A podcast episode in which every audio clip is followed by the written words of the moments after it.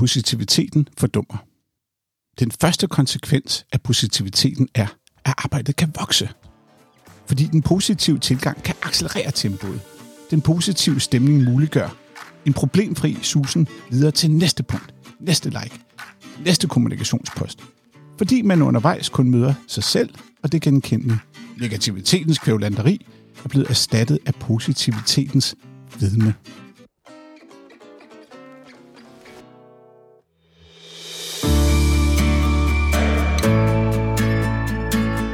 Velkommen til Visbys Verden. Jeg ruder i detaljer, agtindsigter, vedtægter og hvad jeg nu ellers finder på min vej. Og forsøger med det at afdække, hvordan dine og mine penge bliver brugt. Og hvorfor det? Fordi hvis vi ikke bekymrer os om hinanden og det samfund, vi lever i, så forsvinder mørkelen mellem de byggesten, vores velfærdssamfund er bygget på. Jeg hedder Rasmus Visby, og du lytter til Visbys Verden. Velkommen til.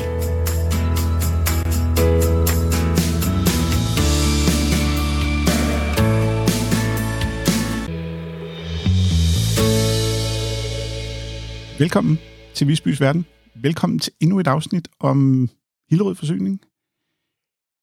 Søvdearbejde havde jeg lige citat med i starten. Det er en bog, der er skrevet af Dennis Nørmark og Anders Fogh Jensen, og som har en undertitel, der hedder Hvordan vi fik travlt med at lave ingenting.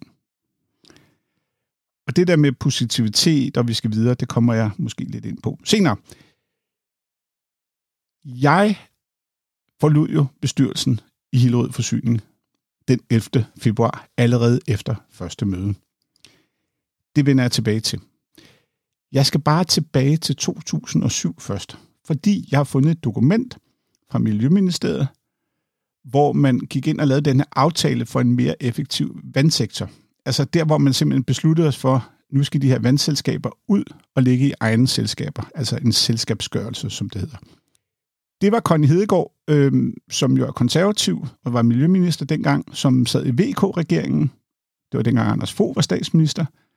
Og den her aftale om en mere effektiv vandsektor blev ret bredt besluttet. Det var blandt andet Socialdemokraterne, Dansk Folkeparti, SF og Enhedslisten. Jeg kunne bare se, at, at de radikale ikke med. Men en af de punkter, der stod her, var, at vandsektoren rummer et effektiviseringspotentiale, som skal udnyttes til gavn for forbrugerne og miljøet. Der er også et lille punkt. Jeg, jeg, jeg skal nok linke til den her show notes. Der er et lille punkt, som interesserer mig, som kommer længere nede. Punkt 6 om åbenhed. Med henblik på at sikre gennemsigtighed i sektoren fastsættes af lov om offentligheden i forvaltningen, altså offentlighedsloven, og forvaltningsloven skal finde anvendelse for de kommunalt ejede forsyninger. På et tidspunkt skal jeg forske lidt, hvorfor at det der med forvaltningsloven forsvandt ud af det her, hvad argumentet var for, at forvaltningsloven ikke gælder. Og det er jo en af de ting, der er ret vigtige i forhold til, hvem der forholder sig til alle de her øh, kritiske ting, der foregår i blandt andet Hillerød Forsyning. Godt. Næste punkt. Jeg har kaldt det her afsnit for det lille rådhus. Og det gør jeg, fordi jeg har den opfattelse, at Hillerød Forsyningsbestyrelse mere har præg af et satellitbyråd end en reel bestyrelse, reguleret under selskabsretlige rammer, kan man sige. Det her giver sig eksempelvis til udtryk ved, at de mange afstemninger, der finder sted i bestyrelsen, det er en politisk kultur. Ikke en kultur, man har i et aktieselskabsbestyrelse. Her arbejder bestyrelsen kollektivt, og man taler sig til enighed. Afstemning er meget usædvanlig i aktieselskaber. Og der var det sådan med den nye forretningsorden lagt op til, at der skulle stemmes om langt flere ting. Dog altid med en bagdør med, at formanden altid kunne gå sin egen vej. Så på en eller anden måde fik jeg en demokratisk mundkur på. Jeg stillede op i sin tid til valget som forbrugerrepræsentant i Hillerød Forsyning, fordi jeg med min baggrund mente, at jeg overordnet kunne gøre en forskel i forhold til måden Hillerød Forsyning blev drevet på. Mit ønske var ikke at gå ind i lokalpolitik, hvorfor jeg ikke stillede op til kommunalvalget. Mit ønske var for at være forbrugerrepræsentant i det lokale kommunalt aktieselskab. Det var sådan, at på et bestyrelsesseminar, vi havde den 17. januar, hvor Horten ligesom lige skulle komme med nogle oplæg sammen med nogle andre. Der var blandt andet fra Danva, som er brancheorganisationen for vand, og der var nogle andre på det her bestyrelsesseminar, der blev holdt op i Nordsjælland. Her sagde advokaten fra advokatselskabet, Horten altså, at det er bestyrelsens opgave altså bestyrelsesmedlemmernes ret og faktisk også pligt at stille spørgsmål til selskabets virksomhed og drift. Advokaten fortalte også, at det var en ret bestyrelsesmedlemmet havde til at ytre sig uanset uenighed med resten af bestyrelsen. Og det kan jeg fortælle, at det var meget svært. Altså, det hele lå jo ligesom til, at det skulle være en positiv stemning, og alting skulle være godt. Godt.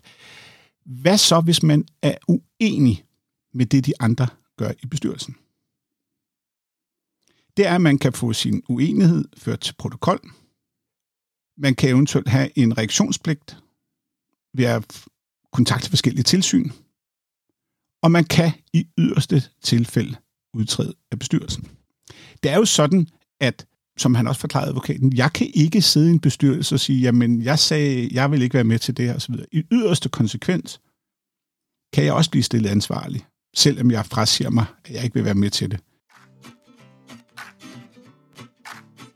I selskabslovens paragraf 115 står der, at det er bestyrelsesmedlems ansvar at påse, at de fornødne procedurer for risikostyring samt direktionens udøvelse af vævet, at man skal påse det. Og det var det, jeg så lidt besværligt gjort ved den nye forretningsorden. For i sidste ende kunne jeg altså blive stillet til ansvar for de her ting. Før jeg lige dykker ned i detaljerne, vil jeg lige sådan komme med et overordnet blik. Jeg kan altid godt lide at gå ind og analysere på et ord eller et eller andet andet. Og jeg gjorde det, jeg tog den gamle forretningsorden, og så søgte jeg på, hvor mange gange ordet flertal bliver brugt. Og det blev kom frem én gang. I den nye forretningsorden kom det frem fem gange. Og her dykker jeg ned i en af de punkter, som jeg synes var vigtigt. Der står her, i relation selv, og det er et spørgsmål, om man kan stille spørgsmål til direktionen. I relation hertil kan bestyrelsen ved et simpelt flertal beslutte at bede direktionen om oplysninger, som er nødvendige for at opfylde bestyrelsens værv. Så frem der ikke umiddelbart på bestyrelsesmødet kan afgive svar på det stillede spørgsmål, beslutter bestyrelsen ved simpelt flertal, om spørgsmålet skal henvises til, til besvarelse af direktionen. Så det vil sige, at hvis jeg vil vide noget, så skulle det gennem en afstemning.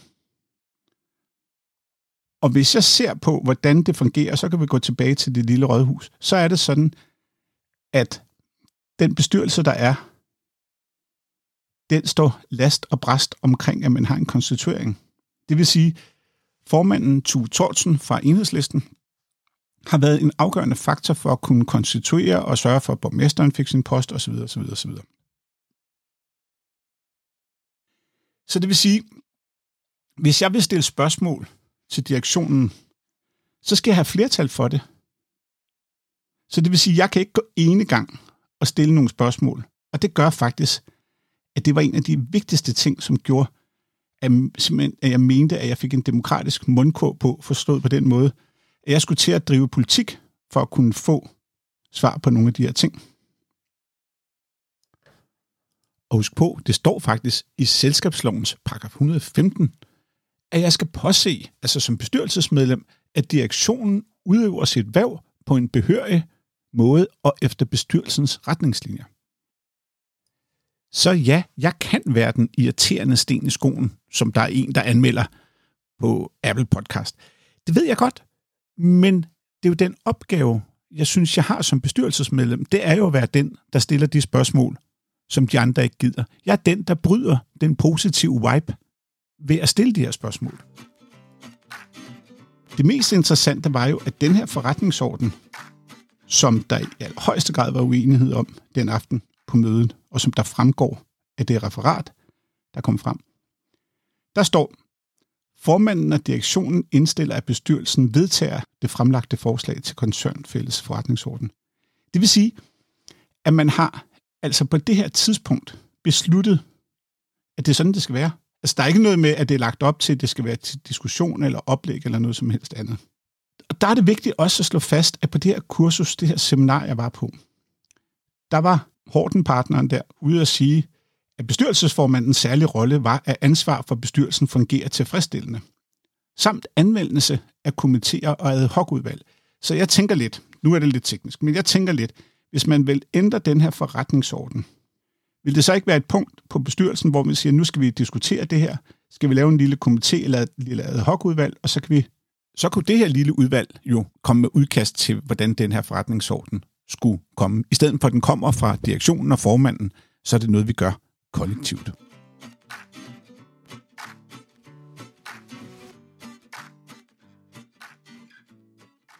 Så fik jeg jo hele tiden at vide, at, at det her øl er jo lidt en dårlig stemning, og vi fik meget lang vej hjem i forhold til at få en velfungerende bestyrelse, hvis jeg på den her måde blev ved med at stille mig på tværs. Og det må jeg forstå, at det ødelagde ligesom den der positive stemning. For videre skulle vi, og den forretningsorden skulle i hus den dag, uanset om man skulle rette i den eller ej.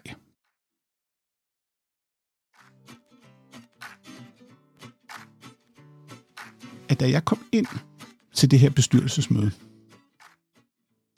så var der sådan ligesom inde i lokalet, der var det stillet op, og vi havde sådan forsat navneskilt, hvor vi skulle sidde. Og det, der undrer mig lidt, det var, at udover bestyrelsesmedlemmerne, så var direktøren der. Og det skal hun være. Og det har hun ret til at være, ligesom selskabets revisor har ret til at deltage på et bestyrelsesmøde. Og ligesom at sekretæren også skal være der for at kunne tage referat. Men så var der også den nye sekretariatschef. Så var der spildevandschefen, eller vandchefen, og der var varmechefen. Og det kunne jeg ikke forstå, hvorfor de var der. Og så spurgte jeg ind til det og spurgte, hvorfor er de herinde? Er det noget, øh, hvor står det hen i vedtægterne? Nej, men øh, sekretariatschefen, den nye der, han skulle bare lige se, hvordan et bestyrelsesmøde foregik. Og de andre funktionschefer, og så var der også økonomichefen, undskyld, var også med. Så der var i alt fire medarbejdere med. Men det var bare praksis. Og da jeg spurgte ind til, hvor den praksis var nedskrevet, det kunne de ikke fortælle. På det her tidspunkt, for ligesom at gå tilbage til min krog af det der med positiviteten, der synes jeg måske, det har været rimeligt, at man så har sagt, skal vi ikke lige sende de her mennesker ud for døren, og lige drøfter, drøfte, om de skal være med eller ej, fordi det her, det var altså et møde om en forretningsorden. Der var ikke noget omkring økonomi, der var ikke noget omkring varme eller spildevand eller noget som helst, og det var jo heller ikke en ekskursion, som jeg ser det med, øh, med rundvisning for nye medarbejdere. Men det tænker jeg ikke vil være særlig godt for stemningen. Så på det her tidspunkt kan jeg allerede se, at jeg sætter mundkur på mig selv, fordi jeg har ikke lyst til at være i mindretal omkring de her ting. Eller jo, det, det har jeg jo ikke noget imod, vel, men, men jeg har jo noget imod at være det hele tiden, og jeg har noget imod, at, at man ligesom trækker med ud, at der simpelthen bare bliver vendt en stemning mod en, at der gør, at man slet ikke kan komme videre. Så, så det er mere det, jeg mente.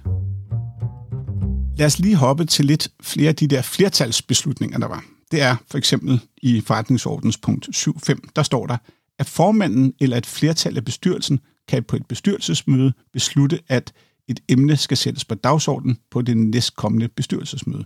Så det vil sige, hvis jeg havde et ønske om at få et punkt på, så skulle jeg gendrive politik enten ved at jeg havde formandens nåde, og så han puttede det på, eller et flertal i bestyrelsen.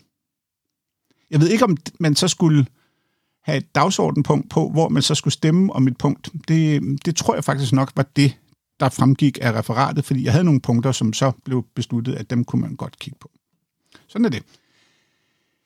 De bestyrelsen, og nu kommer jeg så videre til punkt 8.3, de i bestyrelsens behandlede anlægner afgøres med et simpelt flertal. I tilfælde af stemmelighed af formandens stemme afgørende. Jævnførende vedtægter. Og det er sådan set den, der hele tiden har ligget, og det er sådan set fint nok. Og så står der, at nærværende forretningsorden er vedtaget af bestyrelsen i henhold til selskabslovens paragraf 130. Der står, som jeg også sagde i sidste afsnit, at det simpelthen bare er loven er, der skal være en forretningsorden, ikke hvad indholdet skal være. Og dem kan man så ændre ved et simpelt flertal. Der kom ordet flertal igen.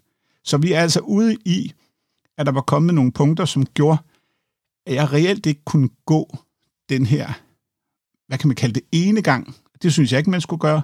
Men hvis man ruller op og så siger, det er bestyrelsens ret og pligt at stille spørgsmål til selskabets virksomhed og drift. Og det kan jeg simpelthen ikke gøre, hvis jeg skal til at drive politik hver eneste gang. Når det er sagt, så har jeg også en lang række ting, som ligger. Der er nogle tekniske ting omkring noget, der hedder koncerninterne handler. Det er for eksempel er mellem Spildevandsselskabet og det firma, der hedder Hillerød Service.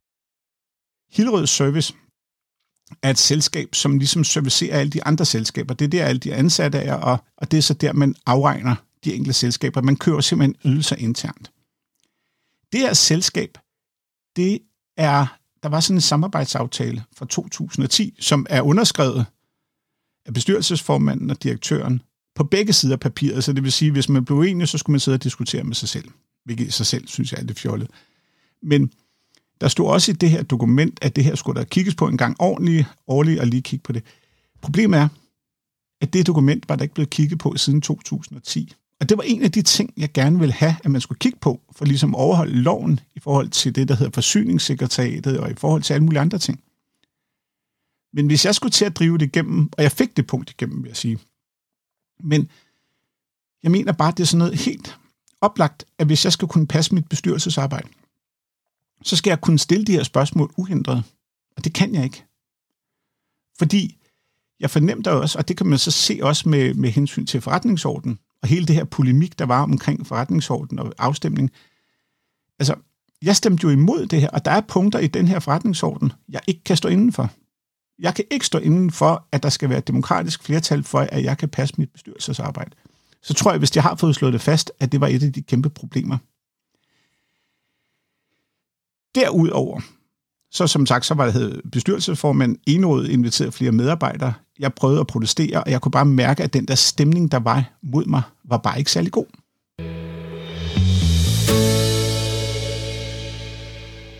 Her sætter vi lige en streg. Buff. Fordi det, du har hørt indtil videre, det er optaget for to måneder siden, lige efter jeg var trådt ud af bestyrelsen, og hvor jeg var fuldstændig inde i et bestyrelsesmode, og alle mulige noter og ting og sager. Kort fortalt, så forlod jeg bestyrelsen, fordi de havde lavet nogle regler, som gjorde, at jeg simpelthen ikke kunne komme til at se ind i virksomheden på den måde, jeg godt ville. Og dels fordi der var en afsindig dårlig stemning, specielt omkring bestyrelsesformanden. Jeg vil lade bestyrelsesarbejde være bestyrelsesarbejde. Der ligger ude på Facebook, hvis du vil dykke mere i det. Jeg har lavet lange kommentarer, som jeg kunne sidde og læse op. Det synes jeg ikke, jeg vil nu, fordi jeg kan også mærke, da jeg gennemlyttede det i dag, dag her, dagen før påske, at at der er for meget nørderi. Vi skal videre.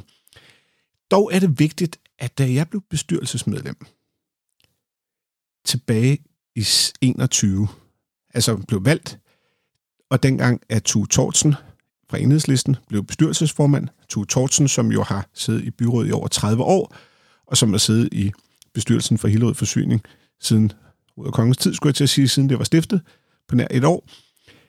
Han spurgte, om vi ikke lige skulle tage et møde eller han har jo været ude og ytrer sig ret kritisk om mig. Prøv lige at høre her, for eksempel. Ja, og så med hensyn til flere forbrugerrepræsentanter, altså det lyder jo umiddelbart demokratisk, men man skal prøve at lægge mærke til, at stemmeprocenten er meget, meget lav. Man kan, altså, folk er jo blevet valgt med, med få hundrede stemmer, og der, derfor er jeg ikke så begejstret for de der forbrugerrepræsentanter, så længe interessen ikke er større, fordi man kan altså forholdsvis nemt blive valgt ind, hvis man markerer sig.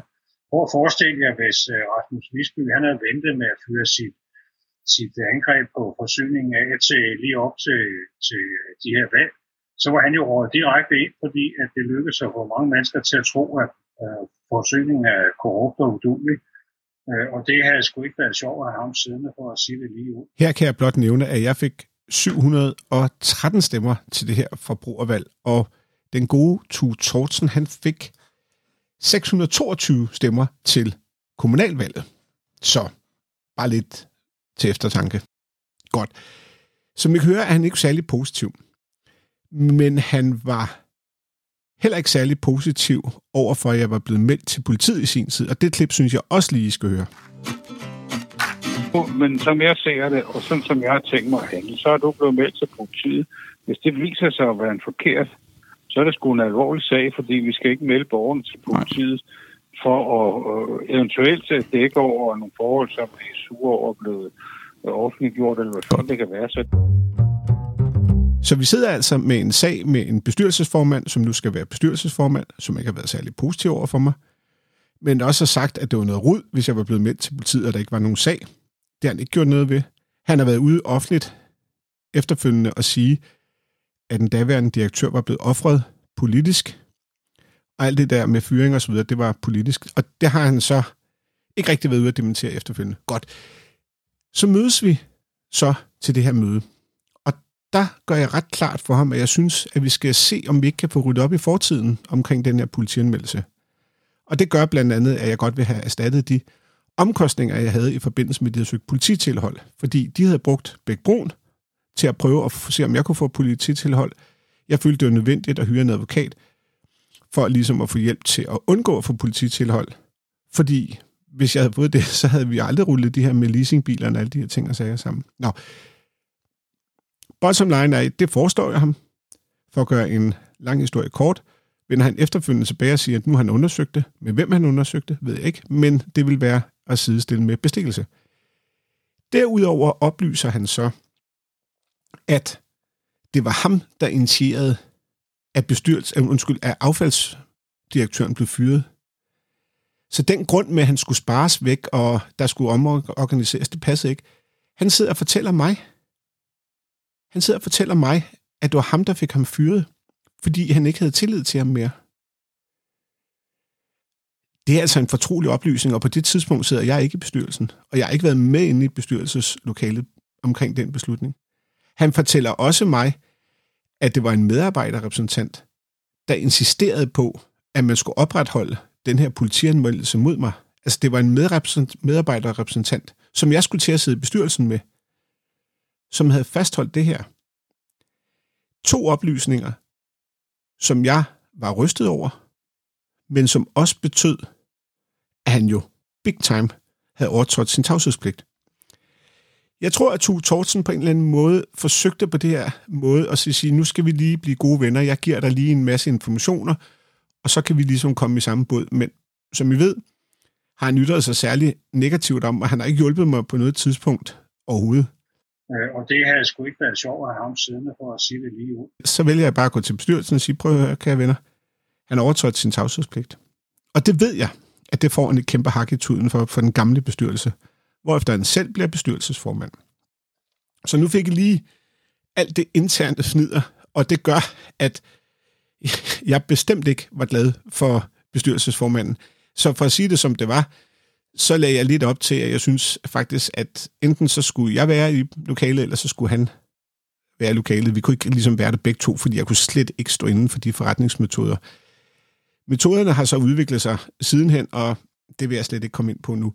Men nu er jeg sådan ligesom kommet til vejs ende omkring alt det her bestyrelsesarbejde. Jeg har fået en forklaring.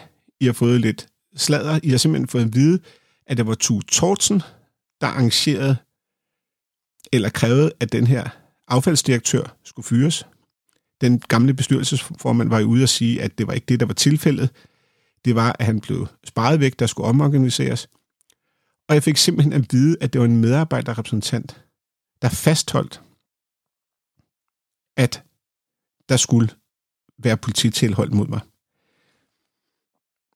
Så tror jeg, vi er kommet til vejs ende med det, og jeg fik sat punktum omkring hele mit bestyrelsesarbejde. Men vi mangler jo lige positiviteten. Hele afsnittet startede jo med et citat fra pseudo-arbejde.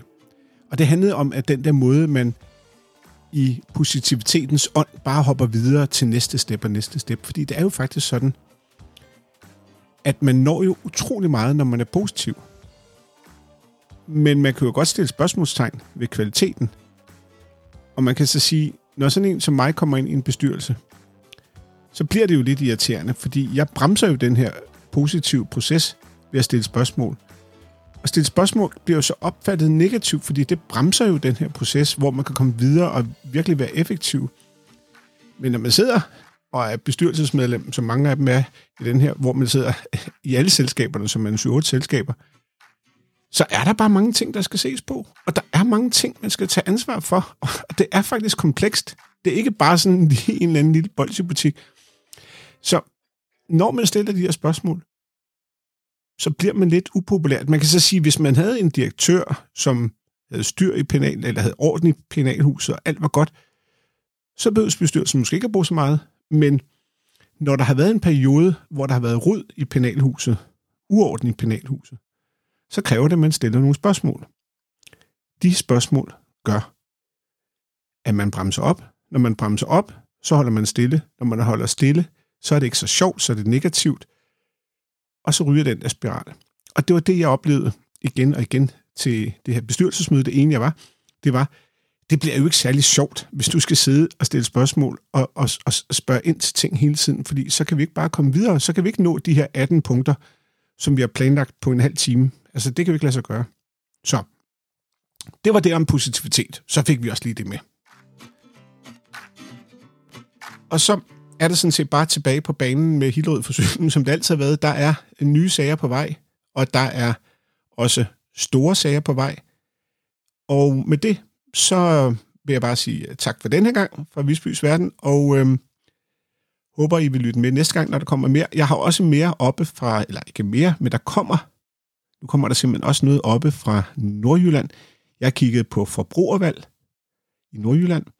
Det glæder jeg mig til at dele med jer. Og jeg kiggede på øh, ejendomskøb i Hillerød Kommune. Det glæder jeg mig også til at dele. Så det bliver stadigvæk Hillerød, men så kommer der også noget øh, Nordjylland ind. Og så kommer der også nogle andre ting. Så jeg håber, det bliver et, et spændende forår, vi går ind i her. Og vi er jo også allerede godt ind i det. Men øhm, for jer, der lytter med allerede her, så vil jeg sige god påske. Og for jer, der hører det på et eller andet andet tidspunkt, så håber I havde en god påske. Det var alt for mig, og tak for Visbys Verden. Husk, at I kan skrive til mig på podcast I kan skrive til mig eller fange mig på Twitter på R Visby, altså R som i Rasmus, R Visby, eller I kan gå ind på Facebook, bare søg på Visbys Verden, eller gå ind på visbysverden.dk. Så sådan var det. Og anmeld gerne, hvis I kan lide, hvad I synes. Og spørgsmål, jeg for øvrigt, hvis I har spørgsmål, dem får jeg nogle af en gang imellem. I må meget gerne stille dem ind på Facebook, så andre også kan følge med i, hvad det er for nogle spørgsmål. Jeg skal måske også være bedre til selv at, at dele dem derinde, men, men der er mange, der kommer med spørgsmål. I må meget gerne stille dem ind på Facebook, så øhm, kan andre også se med og måske få glæde af svarene. Tusind tak for i dag. Hvis du synes, det er, er gået lidt stærkt her det sidste halvdel af afsnittet, så er det fordi, jeg netop er stået op fra influenza. Jeg har ligget en hel uge med influenza, og jeg har simpelthen besluttet mig for, at jeg skal udgive et podcast hver torsdag, og derfor så skulle det være færdigt i dag. Og det er derfor, at det lyder lidt forhastet, fordi jeg som sagt lige har rejst mig fra mit, mit sygeleje. Og når man er mand og har ligget med influenza en hel uge, så har man altså været meget, meget tæt på døden, skulle jeg hilse at sige.